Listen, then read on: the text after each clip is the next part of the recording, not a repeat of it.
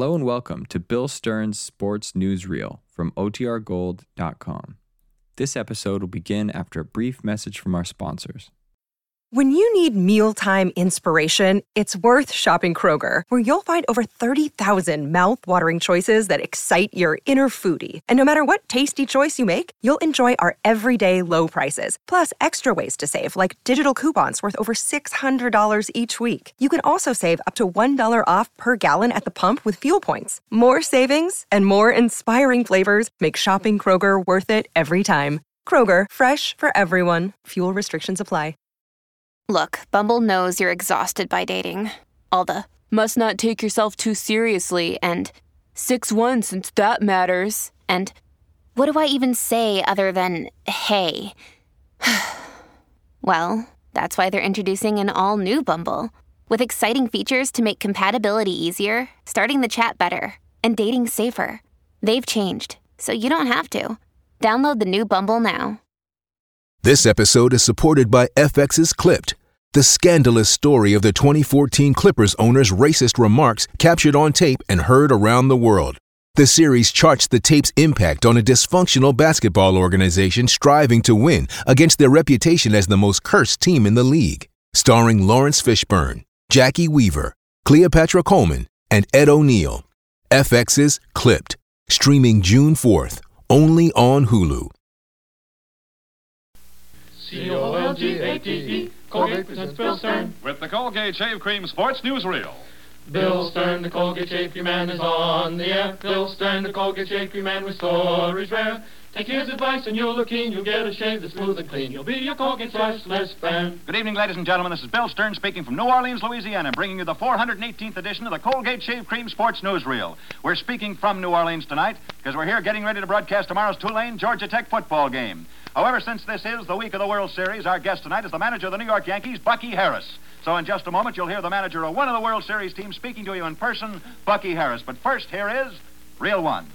Even though tonight we're broadcasting from New Orleans, the sporting eyes of the South are turned towards New York and the World Series.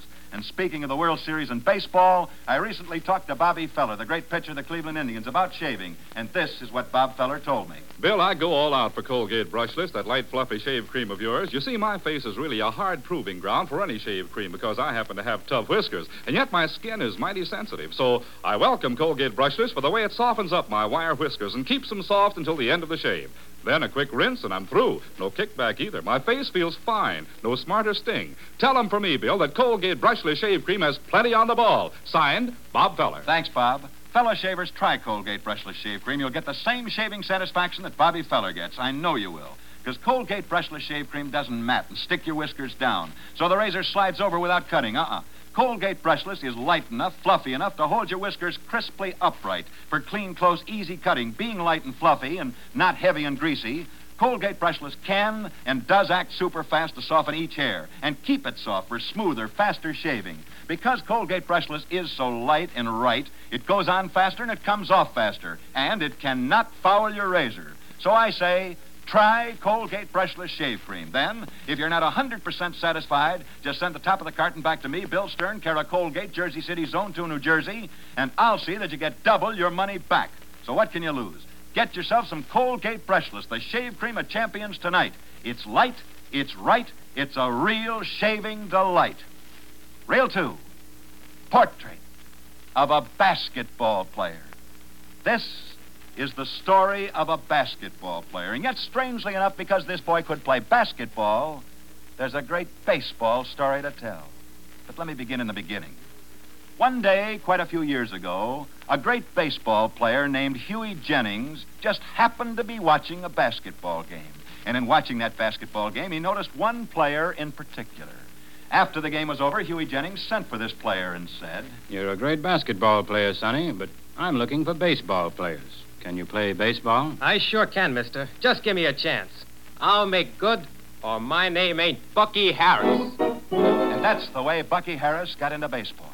First in the minor leagues. But it wasn't long before Bucky Harris was up in the big time. He was bought by the Washington Senators. But because he was a rookie, other ball players tried to make his life miserable. That is, they tried to make his life miserable until one day he asserted himself. He brought a baseball down on a player's head as that player was sliding into second base. From then on, they left him alone. That player, incidentally, was Babe Ruth. That was the year 1919. By 1920, Bucky Harris had made good. So good that in 1924, newspaper headlines were screaming out with Extra, extra, Bucky Harris appointed manager of Washington Senators. Bucky Harris to manage Washington Senators. Read all about it. Extra, extra, read all. Bucky Harris had become the boy wonder of baseball, a big league manager, the unheard of age then of 27 years. But his job was only beginning. His team, sadly enough, was almost in last place. But under Bucky Harris, a strange change began to come. Washington began to win until by September the 18th of that year, he had his Washington Senators tied with the mighty New York Yankees for first place. On September the 19th, Washington won while the Yankees were losing, and Bucky Harris's team was finally in first place by a game.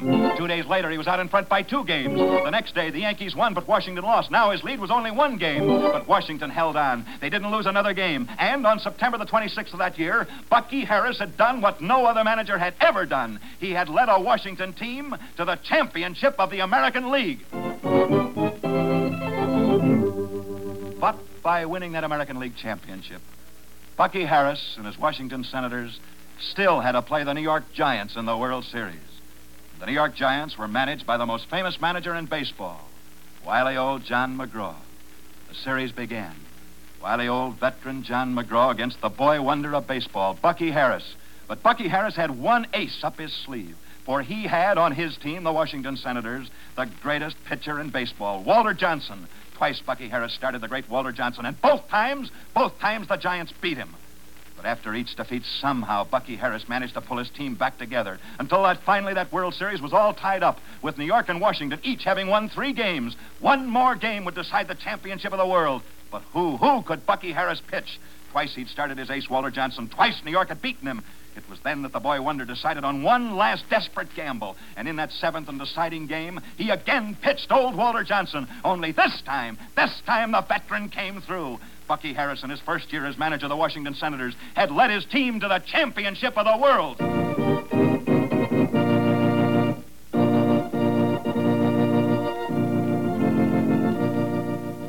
The following year, he was married.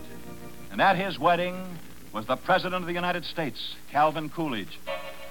But dark days lay ahead. Even though they said he'd never leave Washington, he did. And as the years passed, he began wandering up and down the baseball trails of this nation. He became the manager of the Detroit Tigers. Next, he managed the Boston Red Sox. Then back to the Washington Senators. Then the Philadelphia Phillies. Until one day, a reporter said to him, Say, Bucky, I hope this won't be too much of a shock to you, but I just got a story that says you're fired. Bucky Harris fired as the manager of Philadelphia. Seemed incredible, but it was true. From then on, Bucky's wanderings over the dusty diamond trails were mostly downhill. No one had a job for him in the big leagues. And finally, when nobody would give him a job anymore in the big time, he drifted back into the minors.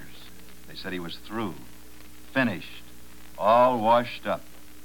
That was a year ago. Today, the champions of the American League are the New York Yankees, and their manager, their manager is this same man who last year was said to be all washed up, Bucky Harris. And now, in order that you may hear him in person, this is Bill Stern switching you across the nation from where I'm standing in New Orleans, Louisiana. The next voice you'll hear will be the manager of the New York Yankees, Bucky Harris, speaking from New York City. Thank you, Bill. I suppose what everybody wants to hear from me is what do I think of the way the World Series is going? Well, frankly, I'm very disappointed that we lost today's game. For Floyd Bevens to come within one out of pitching the first no hitter in World Series history was heartbreaking. And to lose a game we had all but won is not pleasant either. But in a series such as this, you have to play for all you're worth all the time. I know the U- New York Yankees are a good team, and I hope we win. But if we do, we will have beaten a dangerous, hard scrapping Brooklyn club. And while I'm at it, may I pay my respects to my ri- rival manager, Mr. Burt Shotton of the Dodgers. Any tricks I know, he knows too. So let's put the credit where it belongs, right on the players themselves. For in the last analysis, they are the ones who win the games. This is Bucky Harris in New York, returning you to Bill Stern in New Orleans, Louisiana. Thank you so much. Good luck and good night, Bucky Harris. And that, ladies and gentlemen, ends the story of one of baseball's greatest managers who might never have been in baseball, but for basketball. Reel three. I'll be back in a moment with another strange sports story. But first, since tonight we're broadcasting from New Orleans, Louisiana, here's the best in New Orleans, Harry Arthur. As Bill Stern says, you'll be a happier shaver after your first shave with Colgate Brushless, the shave cream of champions. Now, we're willing to make your friendly wager. Get yourself a tube of Colgate Brushless shave cream and try it out. See how its light, fluffy texture softens and sets your whiskers right for cleaner, closer shaves that are smooth, fast, and comfortable. Try Colgate Brushless, we say, and then if you're not 100% satisfied, why, send the carton top to Bill Stern, care of Colgate, Jersey City, Zone 2, New Jersey, and Bill will see to it you get back double your money. Come on, take us up on this. Get yourself some Colgate Brushless shave cream tonight. And now back to Bill Stern. Reel four. Profile of the World Series. These days, the eyes of the nation are turned towards New York City, where the World Series is now making history. Once before a World Series in New York made history, or should I say, once before, a World Series in New York changed history. Let me explain what I mean. This story begins 34 years ago in Louisiana, the state from which we're broadcasting tonight. That year, Louisiana State University had one of its best baseball teams, and the stars on this team were two roommates, Norman Walker and Ted Judson. They were inseparable, these two, and when their collegiate days were over, Norman Walker and Ted Judson promised that no matter where they went, they'd always keep in touch with each other. And they did keep in touch with each other, even though Ted Judson settled down to practicing law in Ojinaga, Mexico, while Norman Walker became a reporter for the Associated Press in the United States.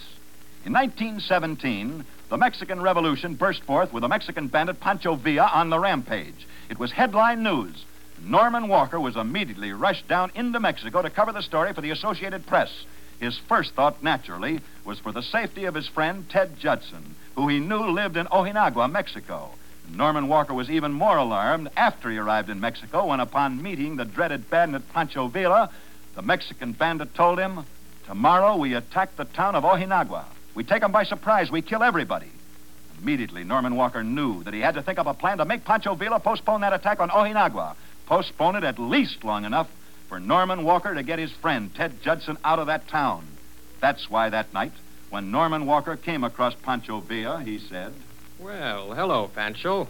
All set to attack Ojinaga tomorrow? Sure, we're ready. But why'd you look so worried? Oh, nothing, Pancho, but I was just wondering why you picked such a funny day to attack the town. Funny day? What's the matter with the day? Don't you know what tomorrow is? What is tomorrow? Tomorrow's the opening day of the World Series in New York. The World Series? What is that? Baseball, you know, the National League champions against the American League champions. The front pages of the American newspapers will be full of it. Aha, but not when I start. The front pages will be full of Pancho Villa and his glorious victories. No, they won't. Nothing can push the World Series off the front pages. Not even you. But don't worry about it, Pancho. Maybe they'll give you a column on the third or fourth page. The fourth page? That is an insult. Do you mean this about the World Series? Certainly. And how long, how long this World Series last? Oh, I should say about a week. All right, then. We no attack Ojinaga for one week. When Pancho Villa fight, he want to be on front page, nowhere else. In that next week, Norman Walker took advantage. He got his old teammate out of Ojinaga. And in that next week, while Pancho Villa hesitated, while the World Series was being played, the town of Ojinaga was so heavily fortified that when Pancho Villa finally did attack, he could do little damage. And that's the story of how a World Series played in New York saved a city in Mexico. Or should I say, that's the story of how a World Series saved human lives. But sometimes a World Series has brought death. For instance, three of the greatest pitchers who ever pitched in a World Series were Alvin Crowder, Bucky Newsom, and Morton Cooper.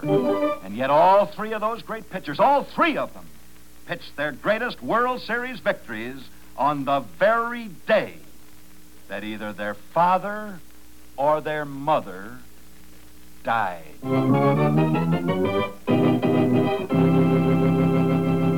Profile of three great pitchers who won their greatest victories in the World Series on the very day that their mother or father died. And that's the 3 0 mark for tonight.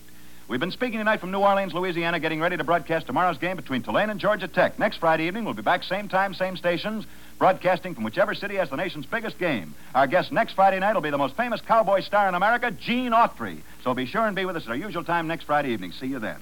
Until then, I'll be seeing you on the screen in the News of the Day newsreel at your favorite Loew's or Associated Theaters. Now, until next Friday night at this very same time, this is Bill Stern wishing you all a good, good night from New Orleans.